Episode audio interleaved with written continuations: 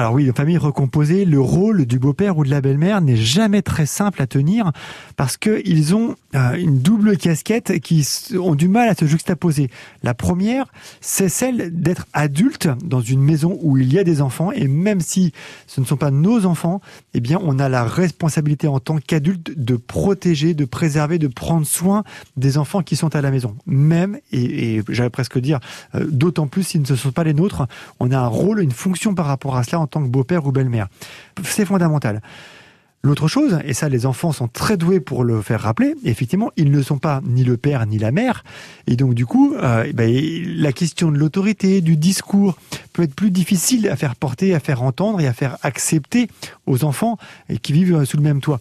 Donc, bah, c'est un petit peu cette distinction-là qui est très difficile, ce jonglage-là est très difficile à faire pour eux, et donc le rôle du père ou de la mère va être fondamental. C'est le père et la mère qui va crédibiliser cette place, qui va donner une place, qui va poser des limites aussi. Euh, ça va être extrêmement important pour le père et la belle-mère, par exemple, d'échanger ensemble sur les limites éducatives. Euh, il ne suffit pas de tout révolutionner par rapport à l'histoire de la famille initiale. Donc non, mais peut-être d'adapter, de doser. Et puis il y a aussi l'âge et le rôle de chaque enfant. C'est pas la même chose d'avoir deux, trois, quatre euh, enfants à la maison euh, que euh, d'en avoir qu'un seul qui est petit, par exemple. Par contre, bah, le rôle du père et de la mère va être important parce qu'il va avoir un discours auprès de l'enfant en disant oui, effectivement, ce n'est pas ton père, ce n'est pas ta mère. Pour autant, tu dois non seulement le respecter, l'écouter, accepter sa place parce que c'est mon choix d'homme ou de femme, de vivre avec lui, avec elle.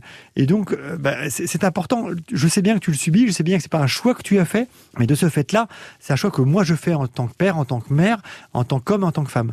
On pose le cadre à l'enfant par rapport à cela, et puis aussi, on lui dit qu'on entend le fait qu'il subit la situation.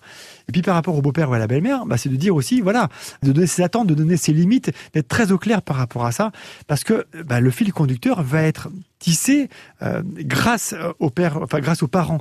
Euh, et donc ça c'est extrêmement important et, ça va crédibiliser la place de chacun.